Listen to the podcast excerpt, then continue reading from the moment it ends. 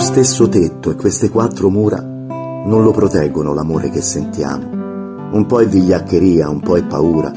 Noi tante cose non ce le diciamo. Sarà che a confidarsi un certo aspetto si rischia il buono dello stare insieme e alla vergogna diamo il nome di rispetto.